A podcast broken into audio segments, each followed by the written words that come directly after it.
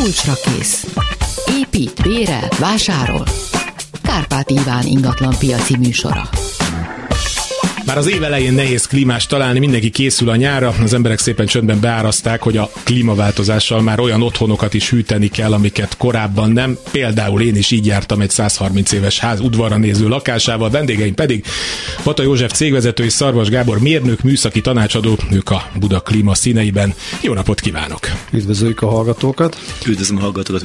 E, amikor volt nálam felmérni egy klímás a a, a lakást, akkor azt mondta, hogy ez a legtöbbet hallott mondat mostanában, hogy de hát nem gondoltuk, hogy még ez a lakás is, mert hogy van rajta 25 cm szigetelés, meg hogy régi a ház meg.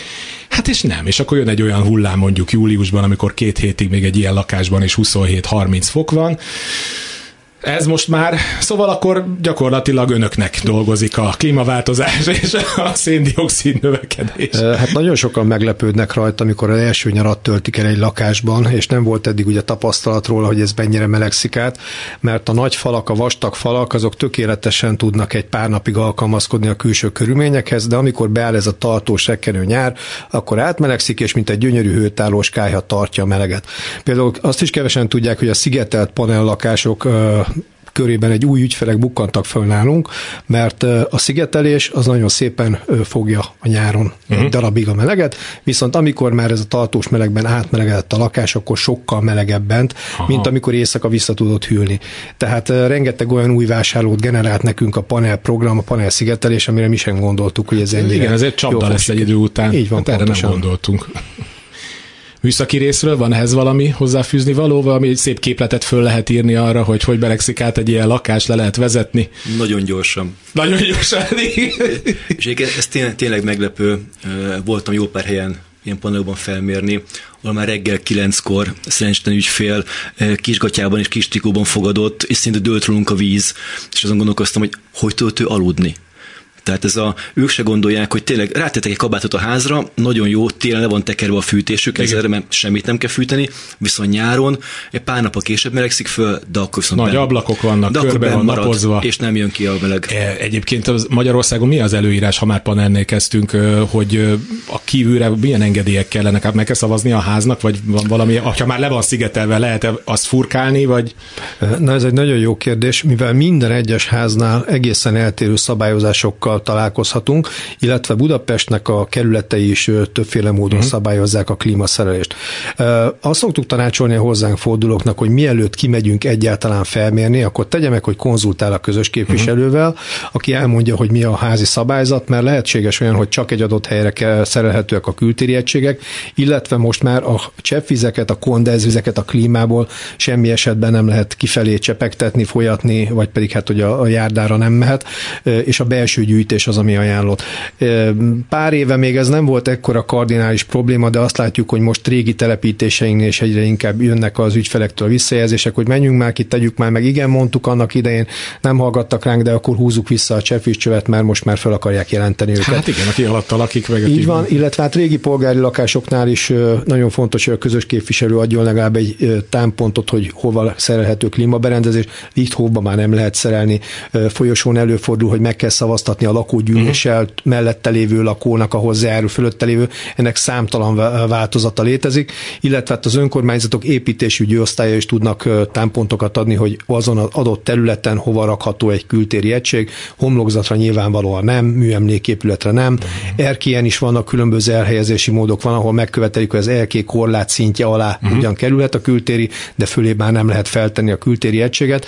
Tehát mindig azt javasoljuk, hogy az első kör fussuk meg a hivatalokkal, uh-huh. és hogy ők mondtak valamit, akkor ez alapján mi már sokkal jobban tudunk ott a helyszínen tanácsot adni. Ha már kondenzi víz elvezetés, itt Newton kezébe vagyunk, tehát hogy itt úgy kell mindent elhelyezni, hogy onnan szépen kifoljon a gravitáció segítségével, vagy vannak már erre szofisztikáltabb megoldások is? Én azt szoktam mondani, hogy az a legszerencsésebb, hogyha valóban a természetre bízunk a történetet, való mindent lejtésben uh-huh. adunk meg. Természetesen, ha valahogy nem lehet ezt megoldani, vannak erre kimondottan cseppvíz szivattyúk, amik, mert ugye a víz nem megy felfele, ez a lényeg. Vagy felfel kell kényszeríteni. De, de ezt soha nem szoktuk javasolni, csak ha már tényleg nincsen más megoldás, mert itt egyetlen egy probléma ezzel. Ja, ha cseppvíz szivattyú, ugye ezek a vizek általában falon belül, és valami rendszerűen belül mennek. Ha most a szivattyú egyszer elromlik, és ezek általában elromnak sajnos, akkor akkor fog észrevenni ügyfél, hogy rossz, amikor a vizes a fal. No. akkor meg bontani kell, meg kell mindent. Tehát ezt igazából azt mondom, hogy ha el lehet kerülni, akkor mindenképpen a másik alternatívát válasszuk. De semmiképpen ne szivattyúzzunk. Be lehet vezetni például ilyen ö, erezbe? Tehát, hogy mondjuk régebbi házaknál van, van erre lehetőség? Van rá lehetőség. Jó gondolat lehet az ereszbe bevezetés a lefolyókban, viszont az elmúlt időszakban találkoztunk olyan monszunszerű nyári csapadékkal, hogy mondjuk harmadik, negyedik, ötödik emeletig visszament, fel, a víz. visszament a víz. Tehát érdemes a cseppvíz elvezetésénél egy olyan lehetőséget hagyni, hogyha visszatódulna a víz uh-huh. első csatornából, Nem akkor ne a lakást öntsük el, hanem akkor valahol ki tudjon folyni, illetve a csatorna szag is kiszellőzön belőle, mert ugye tudjuk, hogy a légkónénak a beltéri egysége, ha bekötjük a csatornába, akkor gyakorlatilag az egy levegőt fog onnan uh-huh. szívni, tehát kapcsolatban lesz vele, tehát egy levegőztető, szellőztető mindenképpen akkor kell, hogy legyen a rendszerben, hogy ne legyen sem büdös, és a víz se tudjon a csatornából visszajönni. Hol keletkezik egyébként ez a víz a beltéribe vagy a kültéri egységben? Nagyon jó a kérdés. Amikor fűtünk a klímával, akkor a kültéri egységnél fog a víz keletkezni, amikor pedig hűtünk vele, akkor a beltéri egységnél fog lekondenzálódni. Tehát Aha. akkor a beltéri egység hidegebb lesz, mint egy vizes pohár, ugye szépen megjelennek Aha. rajta ezek apró kis cseppek, és azt szépen ki kell vezetni a lakásból, ki kell folyatni. Jó, erről a fűtésről még beszélni fogunk, mert ez is egy, egy nagyon érdekes része ennek az egész technológiának, amerre, amennyire látom én, hogy ez fejlődik, de nézzük azt, ami nagyon sokaknak félelme, ugye ez az áram. Nyilván egy új építésű háznál, vagy egy lakótelepen, ami hát ma se új, új építésű, de, de legalább nem száz éves. De azért például, például Budapest tele van nagyon régi házakkal, amihez utoljára nem tudom, 1961-ben nyúlt hozzá az IKV, akkor is minek, és meg az egész házban nem tudom, milyen részvezetékek, és rá van kötve olyan mennyiségű elektromos fogyasztó, amire hát senki nem gondolt. Szóval mire kell ilyenkor figyelni, ez milyen egy extra terhelés, és mit lehet tenni annélkül, hogy mondjuk ne kelljen mondjuk végigvésni az egész lakást? A mai modern inverteres klímákban az a csodálatos, hogy az áramfelvételük az jóval alacsonyabb, mint a korai modelleknél, tehát mondjuk egy átlagos klíma hűtésben ilyen 600-800 watt között működik, fűtésben ilyen 1000-1200 watt áramot vesz föl, és a legegyszerűbb kísérlet, azt szoktuk javasolni a, a jövendőbelő ügyfeleknek, hogy úgy tudja kipróbálni, hogy a hálózata alkalmas-e a klímának a működtetésére, a porszívó próba. A porszívót, ha bedugjuk a konnektorba, az 2000-2500 wattot fog felvenni, tehát ahol porszívozni tudunk, ott klímázni. ahol nem csapja le a porszívó, akkor menni fog a klíma Ahol eleve anomáliák vannak, hogy ezt fölkapcsoltuk a mikrót, és már lecsapta, hát természetesen azokhoz a hálózatokhoz mindenképpen javasoljuk a bővítést, villanyszerelőt kell hívni, akár elműszakembert, ez elkerülhetetlen, de ahol egy normál lakásról beszélünk, ami 60-70-es években épült, azoknak a húzalozása az egy klímát biztos, hogy elbír, de akár még többet is, legfeljebb arra kell nagyon figyelni, hogy nem szabad rákötni a klímát szárítógép, indukciós tűzhelyen lévő körre, uh-huh. mert akkor úgy már a fogyasztóknak az együttes fogyasztása azért az már meghaladja azt a kapacitást, amit elbír majd a hálózat. De alapvetően a klíma nagyon gazdaságosan üzemeltethető. Érdemes tudni, hogy Ugye most nagyon elterjedtek ezek a mindenféle norvég panelek, meg egyéb ilyen elektromos ö, hősugázó rendszerek, mm. hogy ezek milyen praktikusan telepíthetők, mert csak berakjuk, és akkor már csinálja a meleget. Viszont ezek a szerkezetek, ezek a 80-as éveknek a műszaki szintjén állnak abból az értelemben, hogy egy kilowatt villanyból egy kilowatt villanyt fogunk csinálni. A mm. klíma ehhez képest 4-5-szörös hatékonysággal képes fűteni, és azért ez egy óriási különbséget jelent az energia megtakarításban ezekhez a hagyományos passzív masszív testekhez képest, illetve hát itt nem kell felbővíteni a hálózatot, mint egy ilyen norvég panás megoldásnál, hogy 3-4 ezer wattot is föl tudjon venni egy-egy fogyasztó, hanem erre az 1000 wattra kell csak kapacitálnunk. Csak az hogy néz ki? Egy kültéri egység, egy, egy beltéri, vagy akkor van olyan kültéri egység, amire belül több is lehet? Kettő, három? Ez milyen ez a rendszer? Milyen rendszerek vannak? Hát minden alkalommal ezt egyedileg találjuk ki, azért, mert nem olcsóbb megoldás az, hogyha egy kültérre több beltérit rakunk, hanem általában az a drágább megoldás, és nagyon sok helyen nagyon nehéz elhelyezni azt, hogy az egyik beltéri általában ugye ott van a kültéri környékén, a másik meg 5 méterrel alébb, a harmadik meg mondjuk 10 méterrel alébb. Tehát családi házak esetében, hogyha nem zavar minket, hogy több a kültéri egység esztétikailag, mert mondjuk van hely, és pont nem érdekel uh-huh. senkit, hogy melyik falon mi van, ott van, hogy 4-5-6 darab különálló gépet is felteszünk a szobák számától függően, tehát ezek eltérő ö, falokon, teljesen más funkcióba, minél rövidebb csővezéssel, minél praktikusabban tudjuk elhelyezni, beruházni, de belvárosi lakásoknál ugye ott nincsen erre lehetőség, ott örülünk, ha egy kültérit el tudunk uh-huh. helyezni, mondjuk egy erkélyen vagy bárhova, ott például nagyon gyakori a, a multiklímás megoldás, csak akkor számolni kell azzal, hogy a csövezést el kell juttatnunk a beltéri egységekhez, tehát vagy a falba bevéséssel egy nagy lakásfelújítás uh-huh. alkalmával, vagy marad a jó öreg kábelcsatornás megoldás, ami nem olyan szép, de legalább megoldható. Egyetlen arra van kapacitás, hát én azt látom, hogy amikor a mi házunkban tavaly nyáron kivonultak a klímások, hát gyakorlatilag egy fél nap alatt végeztek, de hát hogyha ott most el kell kezdeni vésni, egyáltalán ilyet klímások vállalnak nyáron, hogy elkezdenek vésegetni és szépen elrejteni a Hát na, ez nagyon jó kérdés. Nyáron nem szeretünk ilyet csinálni. Azért nem szeretünk ilyet csinálni, mert amúgy is nagyon megerőltető nyáron a klímaszerelők életé. Már többször ö, bejátszottam a gondolattal, hogy el lehet jönni hozzánk ilyen wellness fogyásra, hogyha valaki erre nagyon szeretne egy pár kilót ledobni, mert rendkívül megerőltető a 40 fokba azokat a hatalmas gépekkel fúrni a falat, ö, vésni. Tehát nem mondanám, hogy szezonban mi ezeket a vésős munkákat szeretjük, elvállaljuk. Néha persze bele kell állni, olyankor nincs más megoldás Inkább a szezon elején ilyen tavaszi, vagy pedig az őszi időszakra szoktuk ezeket ütemezni, és olyankor a többi rokon szakmával együtt kell dolgozunk, tehát akkor jön a villanyszerelő, akivel lebeszéljük, hol legyen a betáp, jön a vízvetékszerelő, ahol a, akinek elmondjuk, jó, akkor ide kérünk egy kiállást, vagy oda elvisszük mi a csöveinket, és akkor így együtt lehet szépen dolgozni, nem hajt a tatár. Nyáron ezek azért nem olyan szerencsés. Van, ahová csak alpin technikával lehet kirakni egy külső egységet? Nagyon sok helyre csak alpin technikával, főleg az idősebb házaknál, tetőknél, különböző olyan homlokzatoknál, amik nem megközelíthetők, nincsen erké, alpin technikás megoldásokat is felvonultatunk.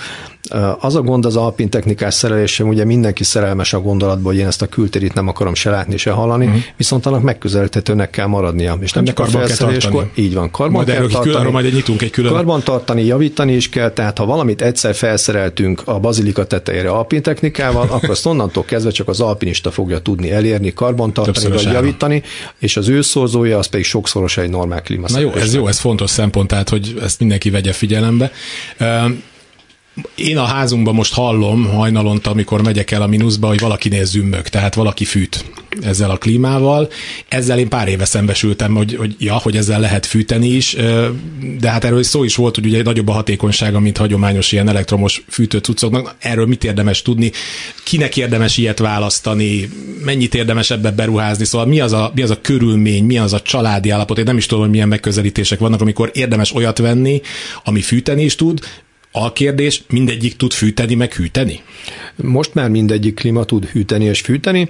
A kategóriák, amiben eltérnek egymástól, hogy vannak olyan klímák, amik ezt a mínusz 10-15 fokos zónáig tudnak hatékonyan uh-huh. hőszivattyú üzemmódban fűteni, viszont vannak olyan gyártmányok, amit direkt úgy készítettek a gyártók, hogy teljes teles üzemeltetésre, tehát akár komplet fűtési mhm. rendszerként is elképzelhető, ezekben már vannak olyan kiegészítő megoldások, hogy fűti a saját kalterét, fűti a csepptálcáját, tehát nem tud lefagyni a készülék, ezt bárhova felrakhatjuk, mint teljes értékű fűtést.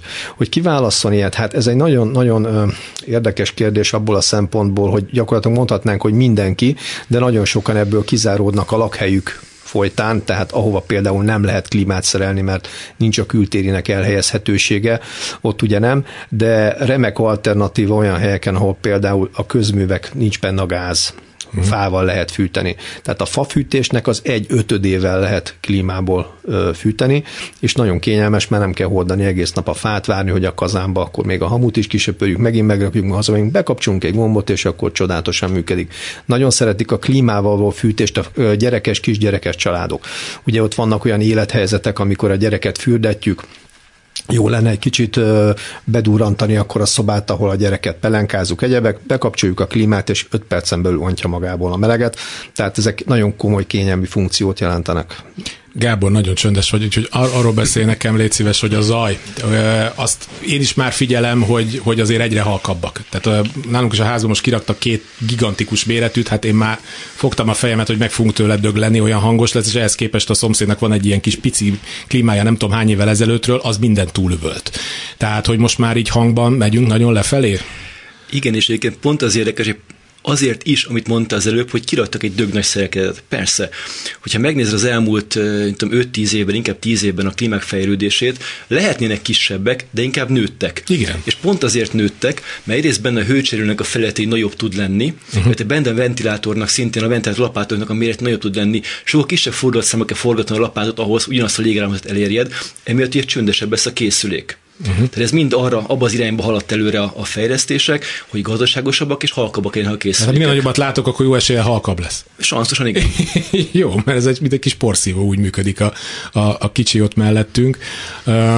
Ebből azért az, ebből adódnak konfliktusok, azt majd abban az adásban, Illetve, ahol... Igen? Bocsáss meg, még egy apróság, ami még a felhasználási mód mellett sem érdemes elmenni. Hogyha valaki azt csinálja, hogy hazér mondjuk egy lehűlt lakásba, uh-huh. és ő rögtön meleget akar, uh-huh. vagy hazér egy fölmeleget lakásba, és ő rögtön hideget akar, és akkor egy kampányszerűen bekapcsolja a klímát, hűteni, fűteni, szegény nem tud más csinálni, mint egy nagy teljesítménnyel, uh-huh. nagy áramfelvétel, nagy zajjal elkezdi megpróbálni ellátni azt a feladatot, ami felkért őt a fogyasztója. De hogyha ezt tudatosabban használják a berendezéseket az ügyfelek, és tényleg azt mondja, hogy nekem nem kell nagy hőlépcső, de az legyen meg tartósan. Tehát kérlek azt mondja, hogy tényleg hogy 22 fok, nyára mondjuk egy 27 fok, autó üzemód bekapcsolja reggel a klímát, uh-huh. hűteni vagy fűteni, és egész nap megy a berendezése.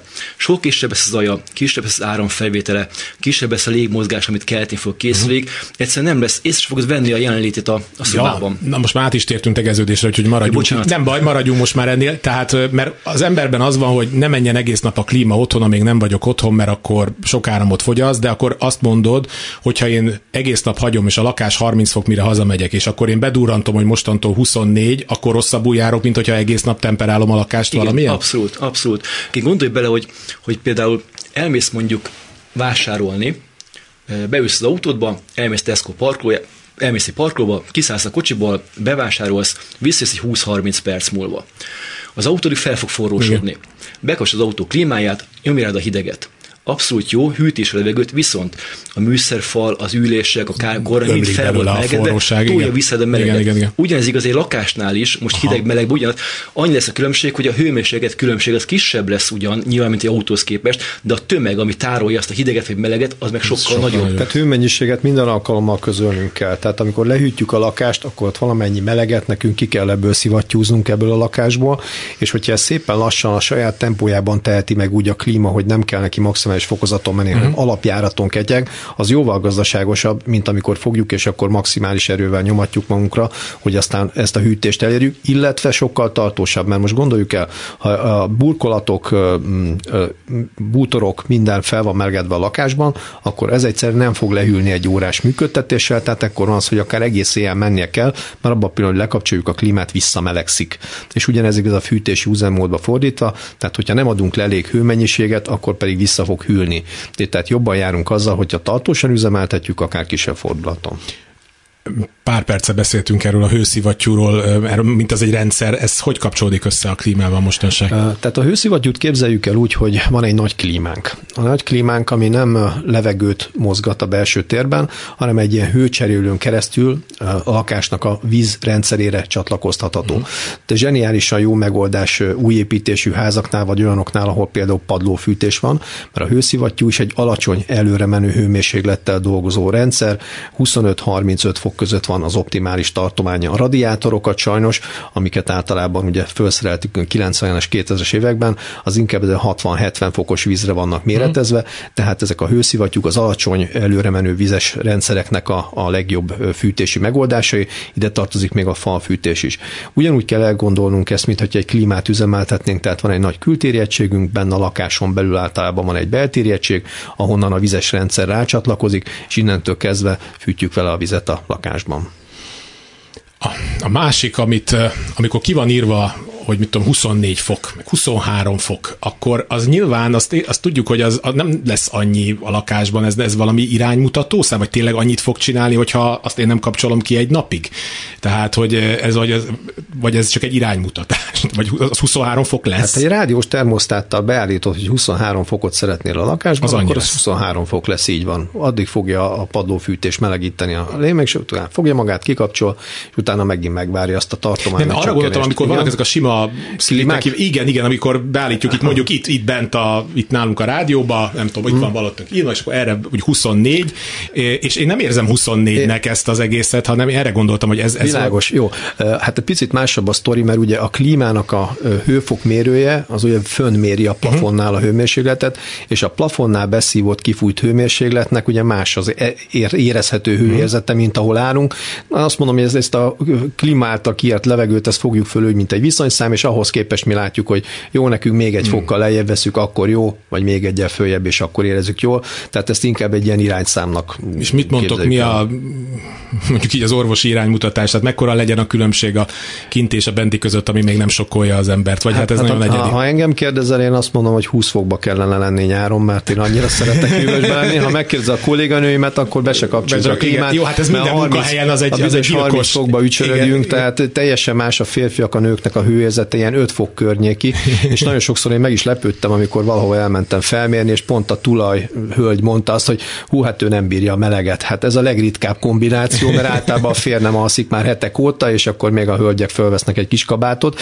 Tehát annyira más a, a hőérzetünk, hogy ezt mindenkinek saját magának kell kitalálni, hogy mi az, amiben komfortosan jól érzi magát. Nem sok időnk maradt, és még a karbantartás. Ugye Magyarországon legyen az szó útról, klímáról, nem tudom én, bármilyen eszközről, általában minden elkészül, vagy megvesszük, és amikor már úgy lerongyolódott, hogy nem lehet használni, akkor nagyon sok pénzért rendbe rakjuk.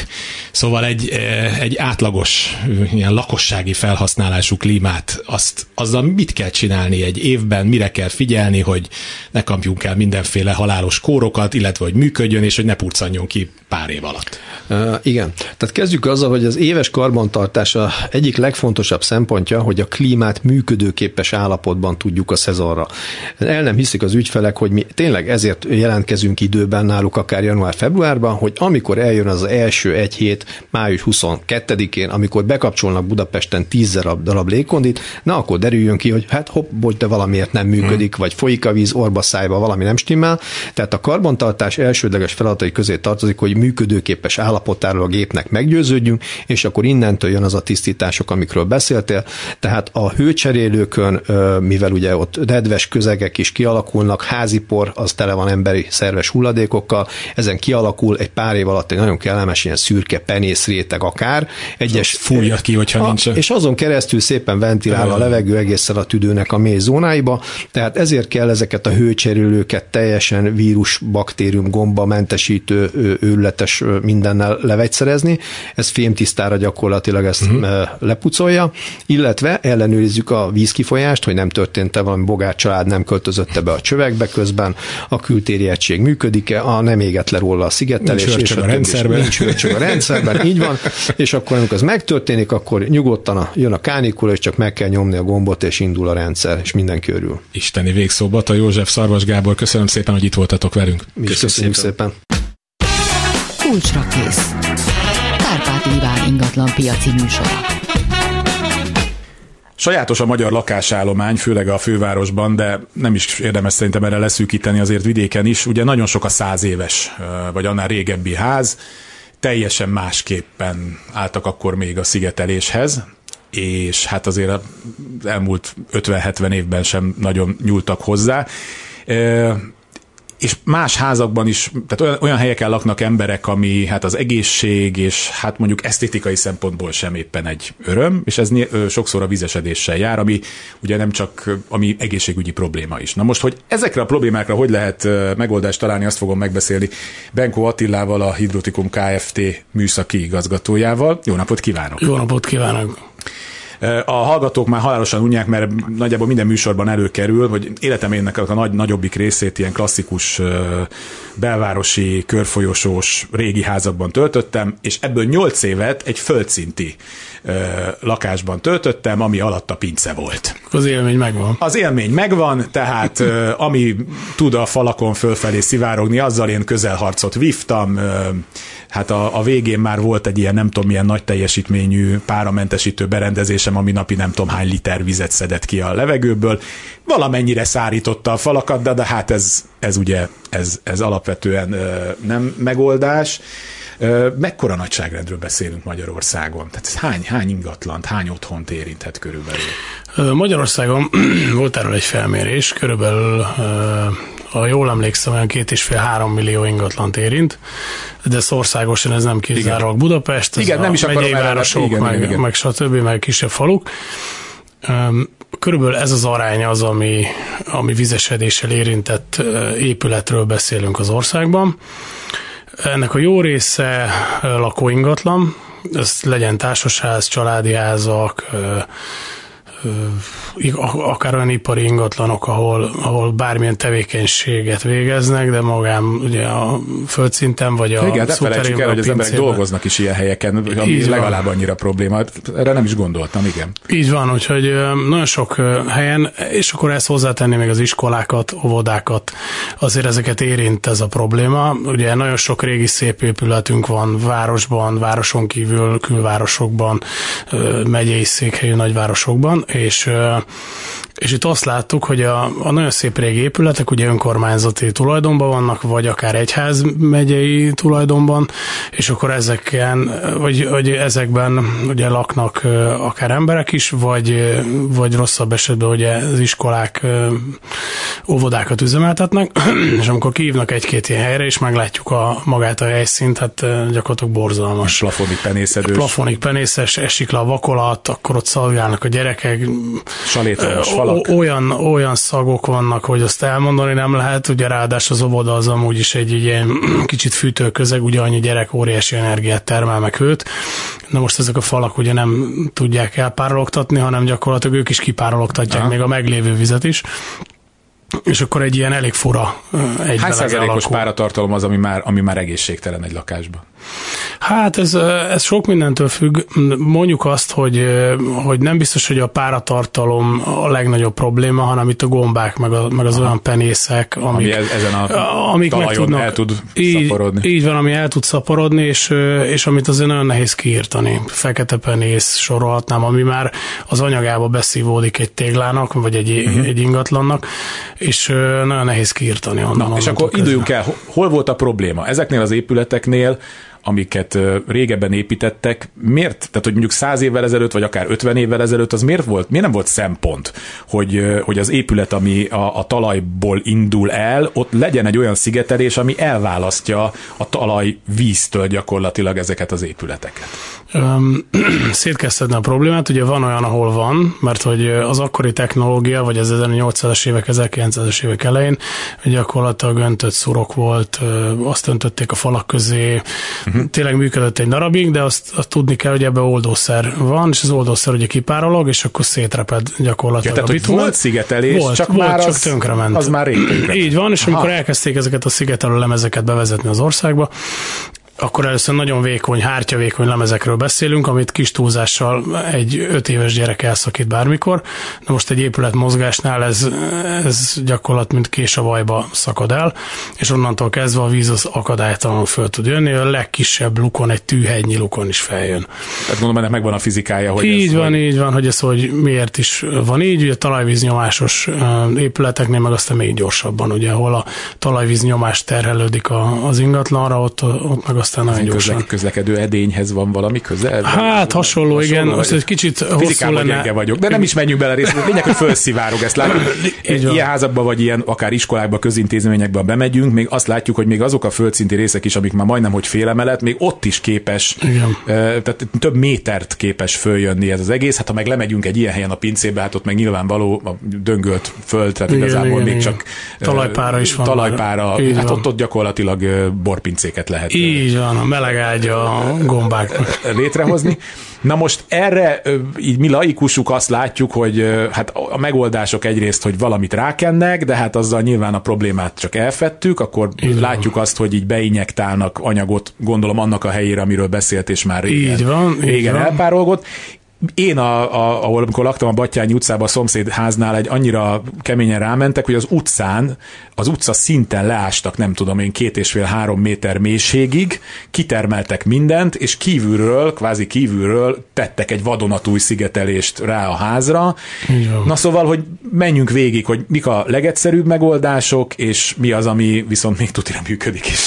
Ha csak az irányelveket nézzük, akkor mindig a víz oldaláról kell szigetelni. Ez ugye a belvárosban azért elég nehéz, amikor összeépítették a házakat, és gyakorlatilag egy önkormányzat sem engedő, hogy a járdát fölbontsák, úgyhogy mm. onnantól kezdve az, az egy nehéz. hely lehetett, ahol én voltam. Igen, de igen. ott abszolút főszették a járdát. Hát ott általában megvan, hogy miért sikerül ezt elintézni, de, de Ez nehéz. egy másik műsorban megbeszéljük. Igen, igen legyen így. A lényege az, hogy, hogy vidéken ez, ez, ez abszolút bevett szokás, hogy körbássuk a házat, körbe van szigetelve, kap egy új szigetelést, és vonal mentén kap egy injektálást, ugye visszaállítjuk kvázi a régi vízszigetelést, és akkor visszakapja a régi fényét a ház, kiszárad egy szárítóvakolat és tökéletesen lakhatóvá válik, még akár a pince is.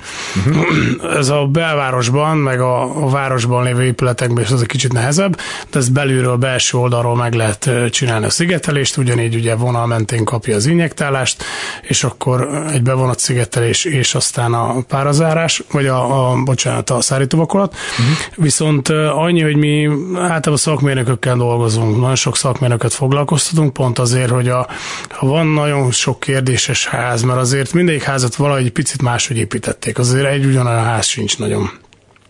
És ezért ezek a szakértők kimennek, Nincs, megnéznek. Arra gondoltam, hogy amikor a, ugye a Millennium környékén Budapest például felépült, akkor nagyjából szerintem ugyanaz a tíz nagyvállalkozó, meg az a nem tudom, nyolc mérnök építette a házakat, de... Ö, nagyjából igen, csak akik felépítették, azok Ja, igen. Tértek el azért egymástól. Az a kubikós, az, az akit akkor hívtak, az, aki van. a téglát rakta, az, az most máshonnan a, jött. Így van, mert, a, mert látszik, hogy melyik házat ö, építették szakemberek, mert egyenesen mennek a fugasorok, szépen van vakolva, normális a, a tégla minősége, és lehet, hogy a szomszéd házi az meg aztán be van dobálva mindennel, sárral is, csak hogy valami legyen a falba, és, ja, az, és, az, pont a, és az pont a szomszéd. Már éltünk meg ilyet, hogy egy másik ö, házba át kellett mennünk a szomszédba, és ott aztán azt láttuk, hogy ott minden van, csak tégla nincs. Mm. És akkor azt injektáljuk le, hogy jó legyen. De gyakorlatilag voltak, még, még egy ilyen eszméletlen pincét is meg lehet a mai technológiával meg. csinálni úgy, meg, hogy meg, az meg. ott az teljesen egy lakható lesz, kettő, ugye vannak ilyen porszárassági követelmények, meg van az, hogy, hogy az adott tulajdonos mit szeretne a pincében, de van olyan, volt olyan pincénk, ahol, ahol teljes porszár, 100% porszárasságit kértek, ami annyit jelent, hogy azért egy elég komoly műszaki tartalmat kell összerakni ahhoz, hogy, hogy azt tudjon működni az a, az a rendszer. Nagyon népszerű felújítási mód, mert hát talán ez a legegyszerűbb, meg erre biztos van támogatás, és hogy az emberek ugye kicsinálik a nyilázzálót, hát itt is most ennek a stúdiónak az ablakára nézek, ez egy régi épület, ehhez képest benne van egy ilyen nagyon szigetelt műanyag, nem tudom én, dupla üveges valami. Így van. És hogyha valaki egy, mondjuk egy ilyen földszinti lakásba betesz egy ilyet, azzal rosszabbat tesz? Tehát, hogy uh, amikor lecseréli azokat a régi, kicsit húzós uh, fa ablakokat, mert hogy nem oldotta meg azt a problémát, hogy vizesedik, viszont rátette egy olyat, ami hermetikusan zárja. Uh, Egyszer igen, másodszor nem. Ja, az az, hogy a, az igen része az az, hogy hogyha ezt nem rendeltetésszerűen használja ezeket a nyilázárokat, akkor igen, akkor biztos, hogy rontani fog a helyzetem, viszont ezeknek a nyilázároknak van részszelőzés funkciója mindegyiknek, csak ezt nagyon kevesen tudják. No. Azaz, hogyha az, a végállása ennek a kilincsnek, ugye van, ugye függőlegesen mozgatjuk, ugye van vízszintes állása, meg, meg teljesen függőleges, Igen. és a kettő közt gyakorlatilag 45 fokban séhen lefelé, fölfelé van egy részszelőző funkciója minden ilyen ablaknak, azaz, hogyha oda van állítva, nem lehet kinyitni, viszont minimális szellőzést ad a, az ingatlanoknak. Na ezt a tulajdonosok általában nem tudják. Nem, ezt, is, ezt, a, ezt aki, aki ez elmondta, ez mindenkit meglepett. Ma is tanultunk valamit rovatunkat. Igen, és és, és pluszba szoktak felszerelni szellőzőket, kérnek előre, lehet ugye tokba építhető szellőzőt, Aha. és gyakorlatilag az a lényege ezeknek, hogy egy pincét, ahogy régen is csinálták, átöblítették egy levegővel. Azaz uh-huh. úgy úgy csinálták meg, hogy, hogy át tudjon öbl, gyakorlatilag át tudja x időnként meg tudjon fordulni a levegőben. És ahogy meg tud fordulni, hogy a fölösleges párát kiviszi, és egy friss levegő kerül a helyére, és úgy kevésbé hajlamosak a falak ugye tönkre menni. Ebben a műsorban a hallgatók tudják, időnként be lehet telefonálni, és vannak szakértő vendégeink, aki például társasházi ügyekben, és ugye az rendszeresen előkerül az a kérdés, hogy hát most kinek a a területe, felelőssége, költsége, hogy ez most a társasházé, a lakóé, ugye erkélyeknél szokott előfordulni, most az erkének melyik részét, amit a, ugye ez a szerkezet. Ismerős. Ismerős. Na de, mi a helyzet az ilyen vizesedésnél? Mondjuk van egy ilyen udvar, körbe a földszinten, hát a, a meg, meg lehet nézni, tudom másfél-két méterig, például kint is lehet látni salétromos a fal, nyilván belül is szivárok felfelé itt mi az eljárás, mik a tapasztalatok, hogy mit írnak elő ez ügyben, bár ez minden SMS más, és akkor minden házban ezt külön meg kell beszélni, vagy mi, mi a tapasztalatuk? A, az esetleg, esetek kb. 80%-ában ö, teljesen más, viszont én úgy tudom, hogy van egy olyan szabályozás, hogy magának a főfalaknak a, a megléte, az maga az építményi, azaz, hogy az, az, az közös tulajdon. Uh-huh. Így van, a, a, a főfalak az gyakorlatilag a közös tulajdont képezi, ezért társasháznak a költsége az, hogy magát át a, a, a fő falakat, mert amúgy a szerkezetileg is károsítja az épületet. Hát igen, és ez egy tartó elem, ezen a régi házaknál ugye Így ezek van. a falak nem véletlenül, hogy a földszinten 60 centi széles mondjuk adott esetben, Így mert van. ellentétben a mostani házakkal ugye van egy beton szerkezet, és azt Így kitöltik van. minden téglák. Itt a téglafal az, ami tartja az, a házat. Hát meg sokszor az alap is. Az alap is. az alap is, és ezért van az, hogy maga a főfalakat azt társaság szokta intézni, uh-huh. és a mellékfalak, vagy a közfalak, amik benn vannak a lakásban, azt tudják a tulajdon tulajdonosok, de most már egyre többen azt láttam, hogy azért ebben elég jól össze tudnak fogni a lakók, a, akár egy társaságkezelő céggel elég sokkal együtt dolgozunk, és nagyon jók vagyok a kapcsolatunk, és általában meg szokták oldani ezeket. Ott szegényebbek laknak, akkor annak többet segítenek, mint akik ugye a tetőtérben laknak, ahol aztán sose lesz víz, vagy maximum a beház. Hát jó, ez a tipikus az, hogy a földszinti lakók is fizetik a liftnek a, így a van, így, meg a tetőt. Így van. Igaz, soha nem használják, így van. Igen.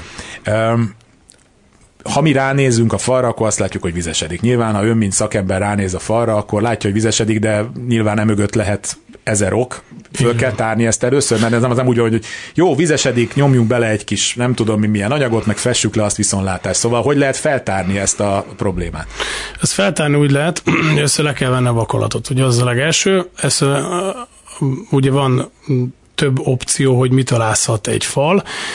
Nagy százalékban, hogyha egyértelműen egy egész lakásban mindenhol ugyanaddig vizesedik, azaz, hogy 40 centi mindenhol vizes, uh-huh. az majdnem biztosan talajvíz.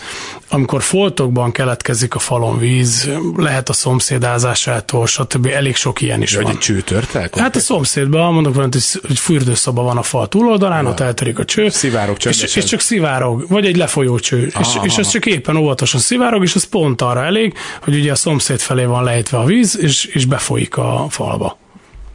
Tehát, hogy ezt ki kell először is de. Így van, ezt szoktunk erre vizsgálatot csinálni. Mi is veszünk ö, falból mintát, egy vakolat darabot elviszünk, van egy hölgy, aki bevizsgálja. A és laborban akkor, megnézik? Így van, tényleg? és akkor a laborban megmondják, hogy mi van a vízben, meg el tudják különíteni a talajvizet a csapvíztől, meg hát a adott esetben, hogyha egy, egy olyan cső törik el, mondok van egy szennyvízcső, akkor ott gyakorlatilag a fekáliát is ki tudják mutatni a vízből, vagy a vakolatból, mert ugye felszívja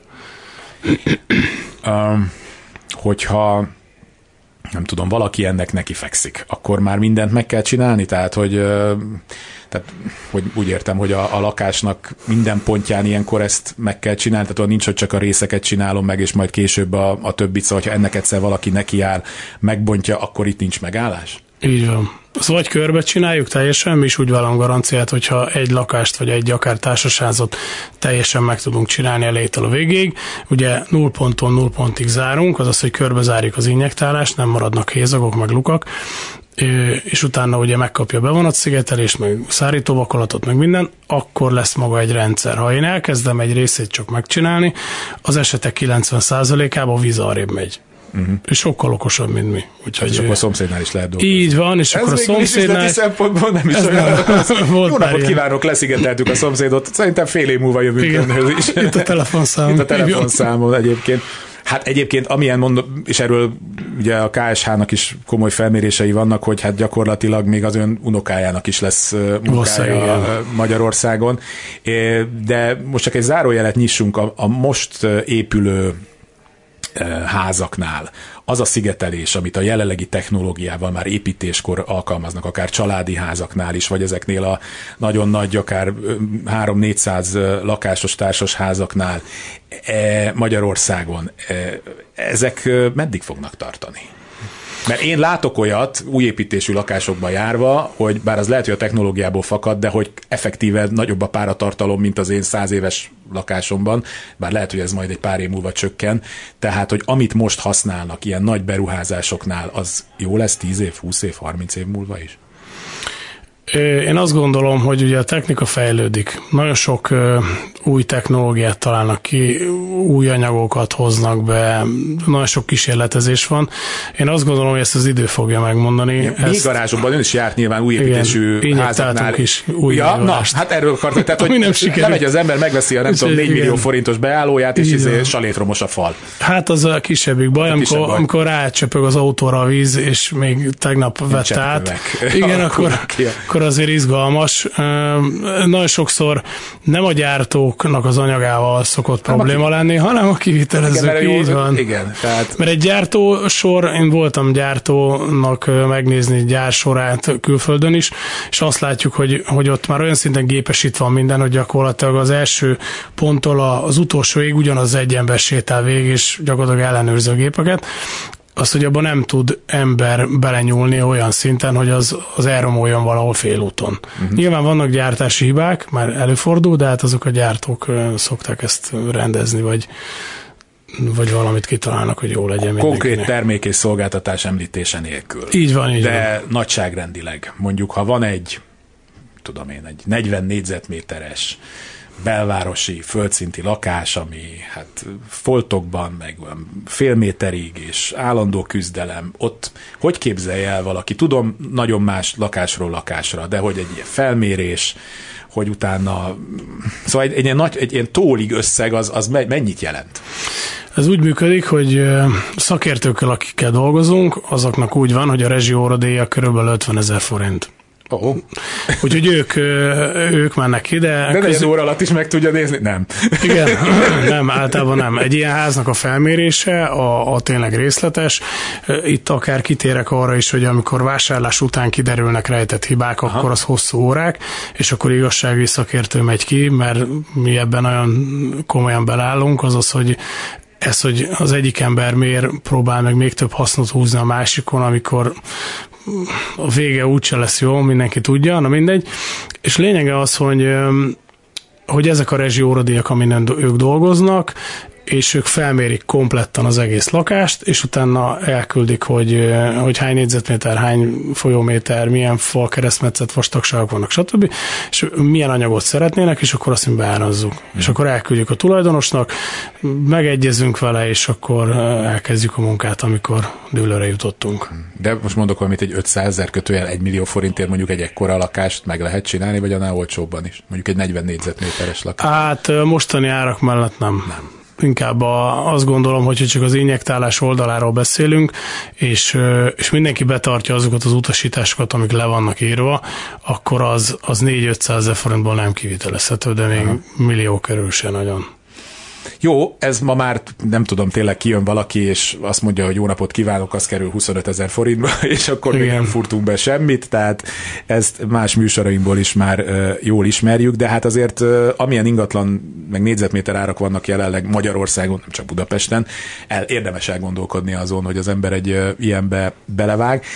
Belül egyébként nagyon nagy durvulást kell csinálni, hogyha például ez az injektálási módszer van, vagy ezt melyik irányból szokták csinálni? Tehát, hogyha van már nekem egy lakásom, ami mondjuk amúgy egyébként nagyon kellemes, és hogyha ezt megcsinálják egy festéssel rendbe rakható, akkor azt hogy számolja az illető, hogy belül is szét lesz verve, emiatt ott is le kell verni mindent, vagy ez inkább kívülről durvább? Tehát kívülről durvább, vagy belülről durvább ez az egész folyamat? Ez attól függ, családi házak, ami körbejárható, az maximálisan ö, kívülről megcsinálható, de például a társasházak már nem mindig belülről. Oh mert hogy ott ilyen félszintek vannak, akkor nem férünk hozzá, stb körbe van ültetve fákkal, van egy csomó olyan akadályozó tényező, ami miatt nehéz kívülről, Aha. de például Vekerlén is szoktunk dolgozni, és ott az összes ház ki van emelve, hogy gyönyörűen kívülről meg lehet csinálni.